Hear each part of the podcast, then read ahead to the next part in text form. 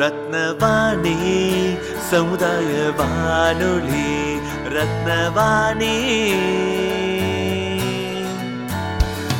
உங்க பிரச்சனைய இது சொல்லுங்க தீர்வைய உடனே கேளுங்க வெளியே வந்து குரல் கொடுங்க. கோவை, இது மக்களுக்கான சேவை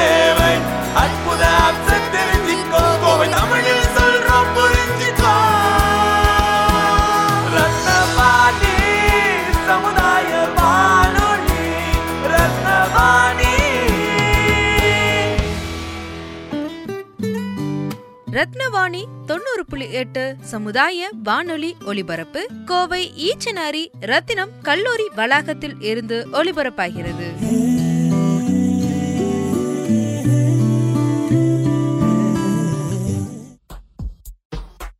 ரத்தின வாணி தொண்ணூறு புள்ளி எட்டு சமுதாய வானொலியில் ரத்தின நேரம்.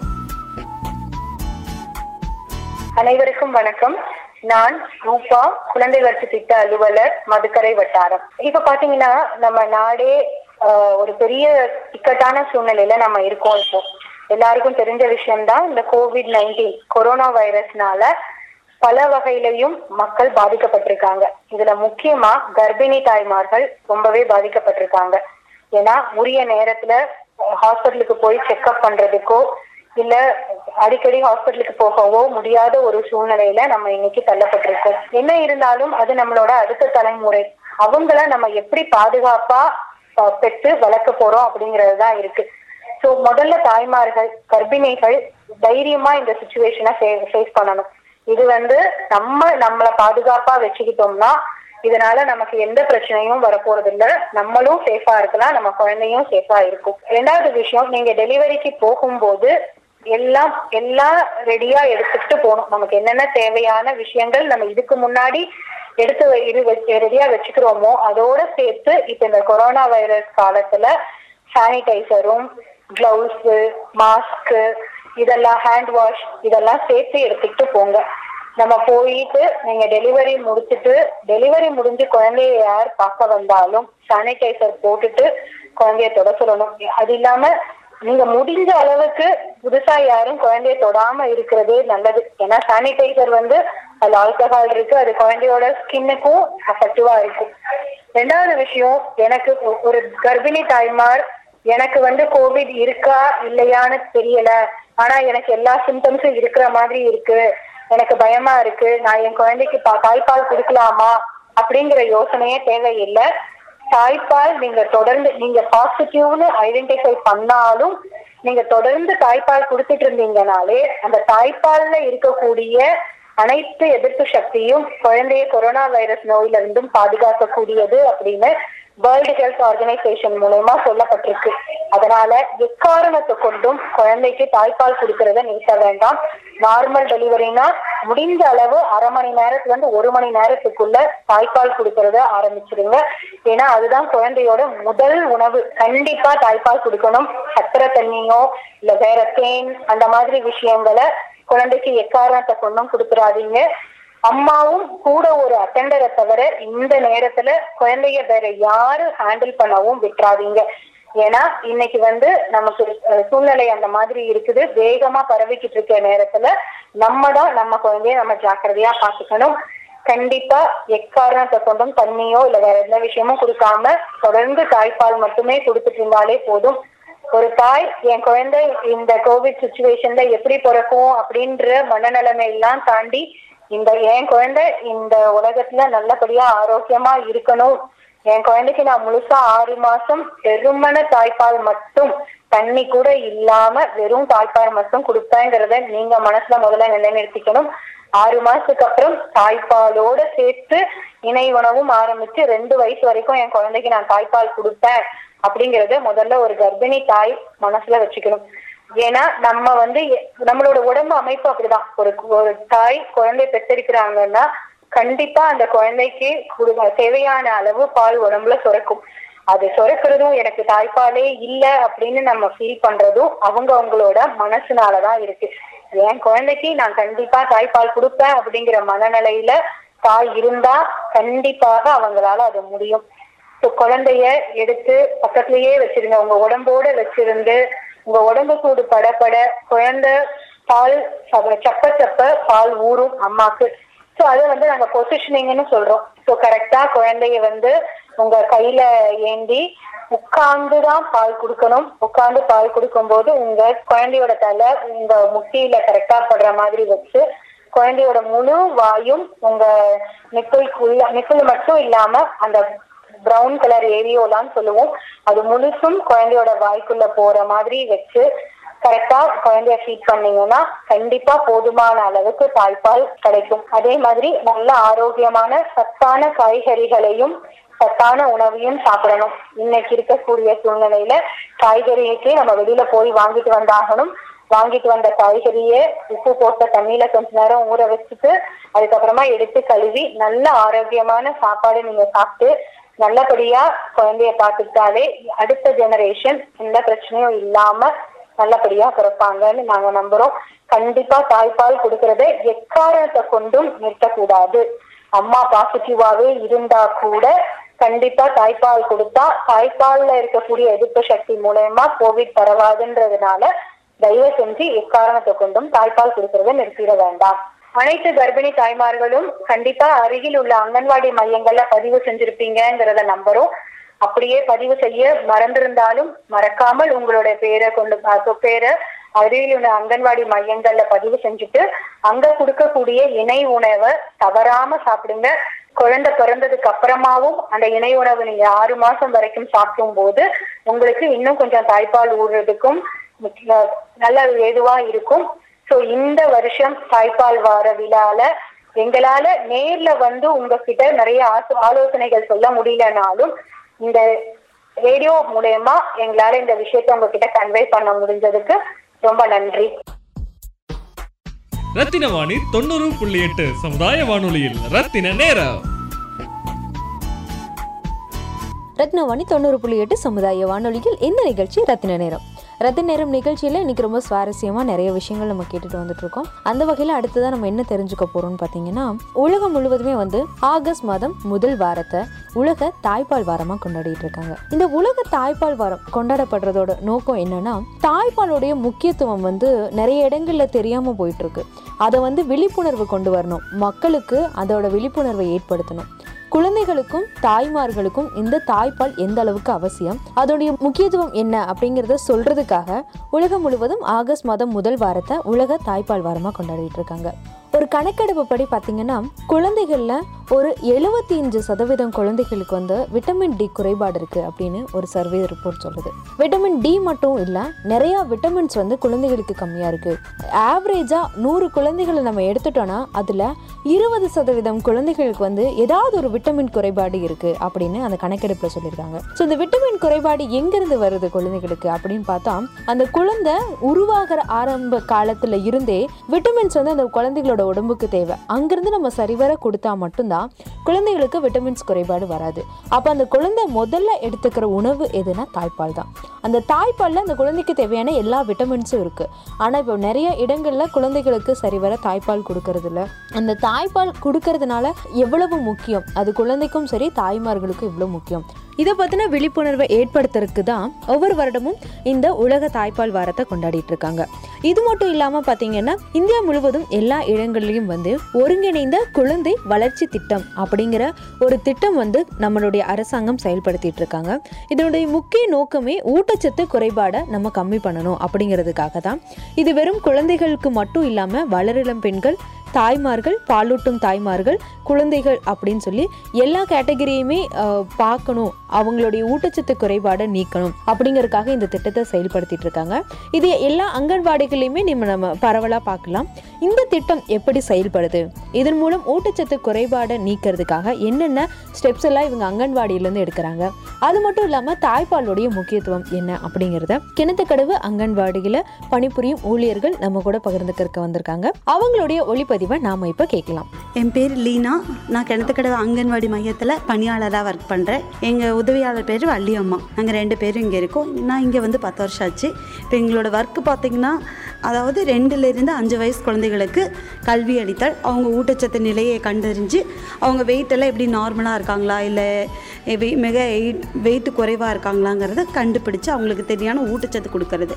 அது போக வந்து பார்த்திங்கன்னா கர்ப்பம் தெரிஞ்ச உடனே பதிவு பண்ணுறது அவங்க ஒரு நாற்பத்தஞ்சு நாளுக்குள்ளே பதிவு பண்ணிட்டோம்னா அவங்க அப்போ இருந்து குழந்த பிறந்து அந்த குழந்தைக்கு ஆறு மாதம் ஆகிற வரை அந்த அம்மாவை நாங்கள் கேர் பண்ணுறோம் அதுக்கப்புறம் ஆறு மாதத்துலேருந்து அந்த குழந்தைய மூணு வயசு வரை கேர் பண்ணி ரெண்டுலேருந்து அஞ்சு வயசு வரை எங்ககிட்ட நாங்கள் வச்சுக்கிறோம். இப்போ பார்த்திங்கன்னா க்ரஷ் மையம் அப்படிங்கிறது கிணத்துக்கடவில் மட்டும்தான் இருக்குது இப்போ அதான் ஆறு மாதத்துலேருந்து ரெண்டு வயசு வரையும். இருக்கிற குழந்தைகளை இங்கே நாங்கள் வச்சு பார்த்துக்குறோம். அதுக்கு தனியாக ஒரு ஒர்க்கரை போட்டிருக்காங்க. அவங்க வந்து பார்த்திங்கன்னா வேலைக்கு போகிற மதருக்கு வந்து குழந்தைய பார்க்குறது ரொம்ப கஷ்டமாக இருக்கும். அந்த மாதிரி இருக்கிறவங்க கிணத்துக்கடவில் இருக்கிற க்ரஷில் கொண்டு வந்து விட்டுக்கலாம். அந்த மாதிரி இப்போ கவர்மெண்ட்டு புதுசாக ஆரம்பிச்சிருக்காங்க. இது ரெண்டு வருஷம் ஆச்சு. ஆனால் இது எத்தனை பேத்துக்கு தெரியுதுங்கிறது எங்களுக்கு தெரியல. இருந்தாலும் எங்களால் முடிஞ்ச அளவுக்கு இங்கே ஒரு பத்து குழந்தைங்க பன்னெண்டு குழந்தைங்க வராங்க. அவங்கள கேர் பண்ணிக்கிறாங்க. அது போக இப்போது நாங்கள் யோசிச்சு பார்த்த இந்த எங்களோட திட்டத்தோட நோக்கம் என்னென்னா குழந்தைங்க வந்து நல்ல நிலையில் இருக்கணும் ஊட்டச்சத்தாக இருக்கணும். அது என்ன காரணம்னா நாங்களும் எய்ம்ஸை மதுரை கேர் பண்ணிட்டோம். பிஎன்சி இவங்க எல்லாத்தையும் கேர் பண்ணாலும் குழந்தைய வெயிட் வந்து இன்க்ரீஸ் ஆகிறதில்ல. அப்போ இதுக்கு என்ன காரணம்னு சொல்லி கவர்மெண்ட் பார்த்தப்போ அடிப்படை தலைமை வந்து வளரலம் பெண்கள். அப்போ ஃபஸ்ட்டு அவங்கலேருந்து வரணுங்கிறதுனால இப்போ அவங்களுக்கு நாங்கள் வந்து சத்து மாவு கொடுக்குறோம். இது எப்படின்னா வாரத்துக்கு ஒரு தடவை. ஒன்று எட்டு பதினஞ்சு இருபத்தி ரெண்டு இப்போ அவங்க ஸ்கூலுக்கு போகிறனால காலேஜுக்கு போகிறனால வர முடியாட்டியும் அவங்க வீட்டில் இருக்கிற அம்மாவோ அவங்க பாட்டியோ வந்து வாங்கிக்கலாம். வாங்கி ஆனால் வாங்குறது மட்டும் பத்தாது. அந்த குழந்தைங்க வந்து கண்டிப்பாக அதை சாப்பிடணும். இப்போ பொண்ணுங்க வந்து காலையில் ஸ்கூலுக்கு போகிறப்போ சீக்கிரம் சீக்கிரமாக கிளம்பி போயிடுவாங்க. அவங்க சரியான ஃபுட்டு எடுத்துக்க மாட்டாங்க. அப்போ அந்த குழந்தைக்கு தேவையான ஊட்டச்சத்தெல்லாம் கிடைக்காம போயிடுது. அதனால் இந்த மாவை ஒரு நாளைக்கு நூற்றி முப்பது கிராம். அவங்க எப்படி பிரியப்படுறாங்களோ அப்படி சாப்பிட்டுக்கலாம். ஒரு நாள் நூற்றி முப்பது கிராம் சொல்லிட்டு வாரத்துக்கு எழுநூற்றி எண்பது கிராம் நாங்கள் கொடுக்குறோம். அந்த பேக்கெட்டோட இது வந்து எழுநூற்றி எண்பது கிராம். இதை வந்து அவங்க கரெக்டாக சாப்பிட்டாலே அவங்க உடம்புக்கு தேவையான ஊட்டச்சத்தெல்லாம் அந்த மாவில் இருக்குது அவங்க காலையில் சாப்பிடாம போனால் கூட இது வந்து பேலன்ஸ் பண்ணும் அவங்களோட ஊட்டச்சத்தை. அவங்க வந்து ஹார்லிக்ஸ் மாதிரியும் கூட அதில் பாலில் கலக்கி குடிக்கலாம். எப்படியோ அவங்க ஒரு நாளைக்கு தேவையான நூற்றி முப்பது கிராம் எடுத்துக்கணும். இப்போ இன்றைய கண்டிப்பாக இன்றைய வளரலம் பெண்கள் நாளைய அன்னையர்கள். அப்போ அவங்க நல்ல ஊட்டச்சத்தாக இருந்தால் தான் அவங்க ஆரோக்கியமான ஒரு குழந்தையை பெற்றெடுக்க முடியும். அப்போ இந்த ஊட்டச்சத்து குறைபாட குழந்தைங்க வந்து இவங்கக்கிட்ட இருந்து தான் வராங்க. அப்போ இந்த குழந்தைகளை வந்து நம்ம நல்லா பார்த்துக்கிட்டா தான் பிறக்க போகிற குழந்தைங்க நல்லா இருக்கும். அந்த மாதிரி கொண்டு வந்தாங்க. இப்போ பார்த்தீங்கன்னா நான் ஸ்கூல் கோயிங் அப்படின்னா இப்போ மேக்ஸிமம் அதிக பொண்ணுங்க இல்லை. அப்படி இருந்தாலும் பதினோருலேருந்து பதினஞ்சு வயசு வரையும் பதினஞ்சுலேருந்து பதினெட்டு வயசு வரையும் அந்த குழந்தைகளுக்கு நாங்கள் சத்து மாவு கொடுக்குறோம். இப்போ அந்த இப்போ கூ ஸ்கூலுக்கு போகாத குழந்தைங்க மேக்ஸிமம் இங்கே எங்கேயுமே நம்ம ஏரியாவில் அதிகம் கிடையாது. மற்ற பக்கம் எப்படின்னு தெரில கிணத்து கடவுள் அதிகம் கிடையாது. ஒரு குழந்தை ரெண்டு குழந்தை தான் இருப்பாங்க. அவங்களையுமே போய் கன்வின்ஸ் பண்ணி அனுப்புகிற மாதிரி தான் இருக்காங்க. அந்த மாதிரி தான் இருக்குது இதில் என்னென்னா இந்த பொண்ணுங்க வந்து சரியான முறையில் அதை அவங்க பயன்படுத்திக்கிறது இல்லைன்னு தான் நாங்கள் சொல்லுவோம். அம்மா மாருக வாங்குறாங்க ஆனால் அவங்க சாப்பிட்றாங்களா இல்லையாங்கிறது தெரியல. இதுக்கு வேண்டி அவங்களுக்கு நாங்கள் கூட்டம் போட்டு அவங்களுக்கு அதெல்லாம் சொல்கிறோம் அவங்களுக்கு அதாவது சத்து மாவு கொடுக்குறோம். அவங்களுக்கு கிளாஸ் இங்கே வைக்கிறோம் நாங்கள் அதில் வந்து அவங்க அட்டன் பண்ணி அவங்க குறைகள் நிறைகள் அவங்க எப்படிலாம் இருப்பாங்க அவங்களுக்கு அந்த மாதிரிலாம் நாங்கள் சொல்லித்தரோம் அது போக வந்து மெயினாக பார்த்திங்கன்னா இந்த இந்த காலகட்டத்தில் வந்து அவங்களுக்கு இந்த தொடு உணர்வை பற்றி நாங்கள் ரொம்ப சொல்லித்தரோம் அவங்க எப்படி பேடு ஹேபிட்ஸ் குட் ஹேபிட்ஸ் இருக்குல்லைங்க அந்த அந்த மாதிரிலாம் இருக்கிறப்போ அவங்க எப்படி நிறைய பேர் வந்து பழகுறவங்களுக்கு எப்படி தொட்டா தெ அதெல்லாம் தெரியாது பொண்ணுங்களுக்கு. அதை பற்றி நம்ம சொல்கிறப்ப அவங்க யோசிப்பாங்க. நம்ம சொல்கிறப்ப ஓ இது இந்த மாதிரி தப்பாக இருக்குது அந்த மாதிரி தான். அம்மா கிட்ட சொல்லாதவங்க கூட நம்மக்கிட்ட சொல்லுவாங்க. ஒரு ஃப்ரெண்ட்லியாக பழகுறதுனால நம்மக்கிட்ட எல்லாம் வந்து சொல்லுவாங்க. அந்த மாதிரியெல்லாம் இருக்காங்க. இதெல்லாம் வந்து நம்ம பால்வாடியில் நம்ம பண்ணி கொடுக்குறவங்களுக்கு. நிறைய பொண்ணுங்க வந்து நம்மக்கிட்ட ஃப்ரெண்ட்லியாக வந்து எல்லா விஷயங்களையும் ஷேர் பண்ணுவாங்க. இந்த மாதிரி இருக்குங்கக்கா அதுக்கு என்ன பண்ணுறது இந்த மாதிரி நடந்துக்கிறாங்க. இது அம்மா கிட்ட போய் நாங்கள் சொல்ல முடியாது அப்படிங்கிற அந்த மாதிரி இதுவும் சொல்லுவாங்க. அவங்க உடல் ரீதியாக ஏதாச்சும் ப்ராப்ளம் இருந்தால் ரெகுலர் பீரியடில் அந்த மாதிரி ப்ராப்ளம் இருந்தால் கூட அம்மா கிட்ட சொல்ல தயங்கிறது நம்ம கிட்ட சொல்லுவாங்க. அப்போ அவங்களுக்கு அதுக்கு என்ன சொல்யூஷனுங்கிறத நம்ம சொல்கிறோம் டாக்டர்கிட்ட போய் கண்டிப்பாக நம்ம செக் பண்ணும் இதெல்லாம் பார்த்திங்கன்னா ஒரு சில ஒரு புதுசாக ஏஜ் அட்டன் பண்ணுறவங்களுக்கு ஒரு குறிப்பிட்ட நாளில் கொஞ்சம் முன்ன பின்ன இருக்கும். அதை வந்து அவங்க பயந்துக்குவாங்க. ஐயோ என்னடா இப்படி இருக்குன்னு. அப்போ இந்த மாதிரி இல்லாமல் போக போக ரெகுலர் ஆகிடும் அந்த சொல்லி தருவோம். அது போக வ- அந்த மாதமாக இருக்கிறவங்களுக்கு. ஃபஸ்ட்டு நாற்பத்தஞ்சு நாளில் பதிவு பண்ணுறப்போ அவங்க குழந்த பிறக்கிற வரையும் அவங்கள ரொம்ப நம்ம கேர் பண்ணிக்கிறோம். இதை கரெக்டாக அவங்க மாவெல்லாம் சாப்பிட்டாங்கன்னா உண்மையாலுமே ஊட்டச்சத்தான குழந்தை ஆரோக்கியமான குழந்தை அவங்க பெற்றுக்க முடியும். ஒரு மூணு கிலோ குழந்தைங்கிறது வந்து நார்மலான குழந்தை. ரெண்டே முக்கால்லேருந்து மூணு கிலோ நார்மல் தான். இருந்தாலும் அதுக்கும் எடை குறைவாக இருக்கிறது என்னென்னா இந்த மாதிரி ஊட்டச்சத்து பத்தாது தான். இப்போ அவங்களுக்கு நம்ம எஜுகேஷன் கொடுக்குறோம். இந்த மாதிரி நம்ம கொஞ்சம் கம்மி விலையில் கிடைக்கிறதே. பேரிச்சம்பழம் பால் உம், கீரை அந்த மாதிரியெல்லாம் அவங்க ஊட்டச்சத்தானதை எடுத்துக்க சொல்லுவோம் எந்தெந்த டைமில் எப்படி எப்படி சாப்பிடணும் அப்படிங்கிறத நாங்கள் சொல்கிறோம் ரத்தின வாணி தொண்ணூறு புள்ளி எட்டு சமுதாய வானொலியில் ரத்தின நேரம். மக்களோர் அம்மன் புதூரிலிருந்து ஏ. பானபாசா பேசுகிறேன். உலக இஸ்லாமியர்களுக்கு இறைவன் அல்லாஹ் வகுத்து கொடுத்த கடமைகள் முக்கியமானவை ஐந்து. அவற்றில் முதன்மையானது இறைவன் ஒருவன் அல்லாஹ். முகமது நபி அவனது திருத்துவராய் இருக்கிறார் என்று நம்பிக்கை உண்டு உறுதி ஏற்பது. இரண்டாவது கடமை ஐந்து வேளை தவறாது அனைவரும் இறைவனை வணங்க வேண்டும் என்பது. மூன்றாவது கடமை ரம்ஜான் போன்ற புனித மாதத்தில் நோன்பு என்ற விரதத்தை மேற்கொள்வது. நான்காவது கடமை ஜகாத்து என்ற தர்மம் செய்வது. ஐந்தாவது கடமை ஹஜ் என்ற மக்கா மதீனா செல்லும் புனித யாத்திரை மேற்கொள்வது. பொதுவாக உலகத்தில் மக்கள் வழி தவறி நெறி மா- நெறிமாறி செல்லும் போதெல்லாம் இறை இறைவன் இறைவனின் ஆஹ், அவதாரமும் தூதர்களும் உல உலகில் தோன்றி மக்களை அவ்வப்பொழுது நெறிப்படுத்தி வழிநடத்தி வந்ததை அனைத்து சமயங்களும் குறிப்பிடுகின்றன. அந்த அடிப்படையில் இஸ்லாமிய வரலாற்றில் உலகுக்கு இறைவனால் அனுப்பப்பட்ட நபிமார்கள் ஒரு லட்சத்தி இருபத்தி நாலாயிரம் பேர். இவர்களில் குறிப்பிடத்தக்க நபிமார்களில் இப்ராஹிம் அலைஹிஸ்ஸலாம் என்ற நபியும் ஒருவர். அவரது மனைவி ஆஜிரா அம்மையார் அவர்கள். இவர்கள் இருவருக்கும் நீண்ட நெடுங்காலம் குழந்தை பாக்கியம் என்பது இல்லாமல் இருந்தது. அவர்கள் நெடுங்காலம் தவம் இருந்து அவரது தொண்ணூறாவது வயதில் ஒரு அழகிய ஆண் மகவை ஈன்றெடுத்தனர் அந்த குழந்தை வளர்ந்து சிறுவனாக வளர்ந்து நிற்கும் பொழுது அந்த குழந்தையை பலியிடுவதாக இறைவனுக்காக பலியிடுவதாக இப்ராஹிம் நபி அவர்கள் பலமுறை கனவு கண்டார்கள். இதை உறுதிப்படுத்தும் வகையில் அவரோட சந்தேகத்தை தீர்த்து கொண்டு மகனை இறைவனுக்காக பலியிட துணிந்தார். தனது மனைவி ஆஜிரா மற்றும் மகன் இஸ்மாயில் ஆகியோரின் சம்மதத்துடன் தனது மகனை பலியிட துணிந்து மகனின் கழுத்தில் தீட்டிய கத்தியை வைத்து அறுக்க துணிந்தார். பலமுறை முயன்றும் அந்த கத்தி மகனின் கழுத்தை அறுக்க மறுத்தது. கோபத்தில் அந்த கத்தியை தூக்கி எறிந்த போது ஒரு கடும் பாறையில் பட்டு பாறை இரண்டாக பிளந்து போனது. அப்பொழுது இ- இறைவன் இப்ராஹிம் நபி அவர்களின் பக்தியை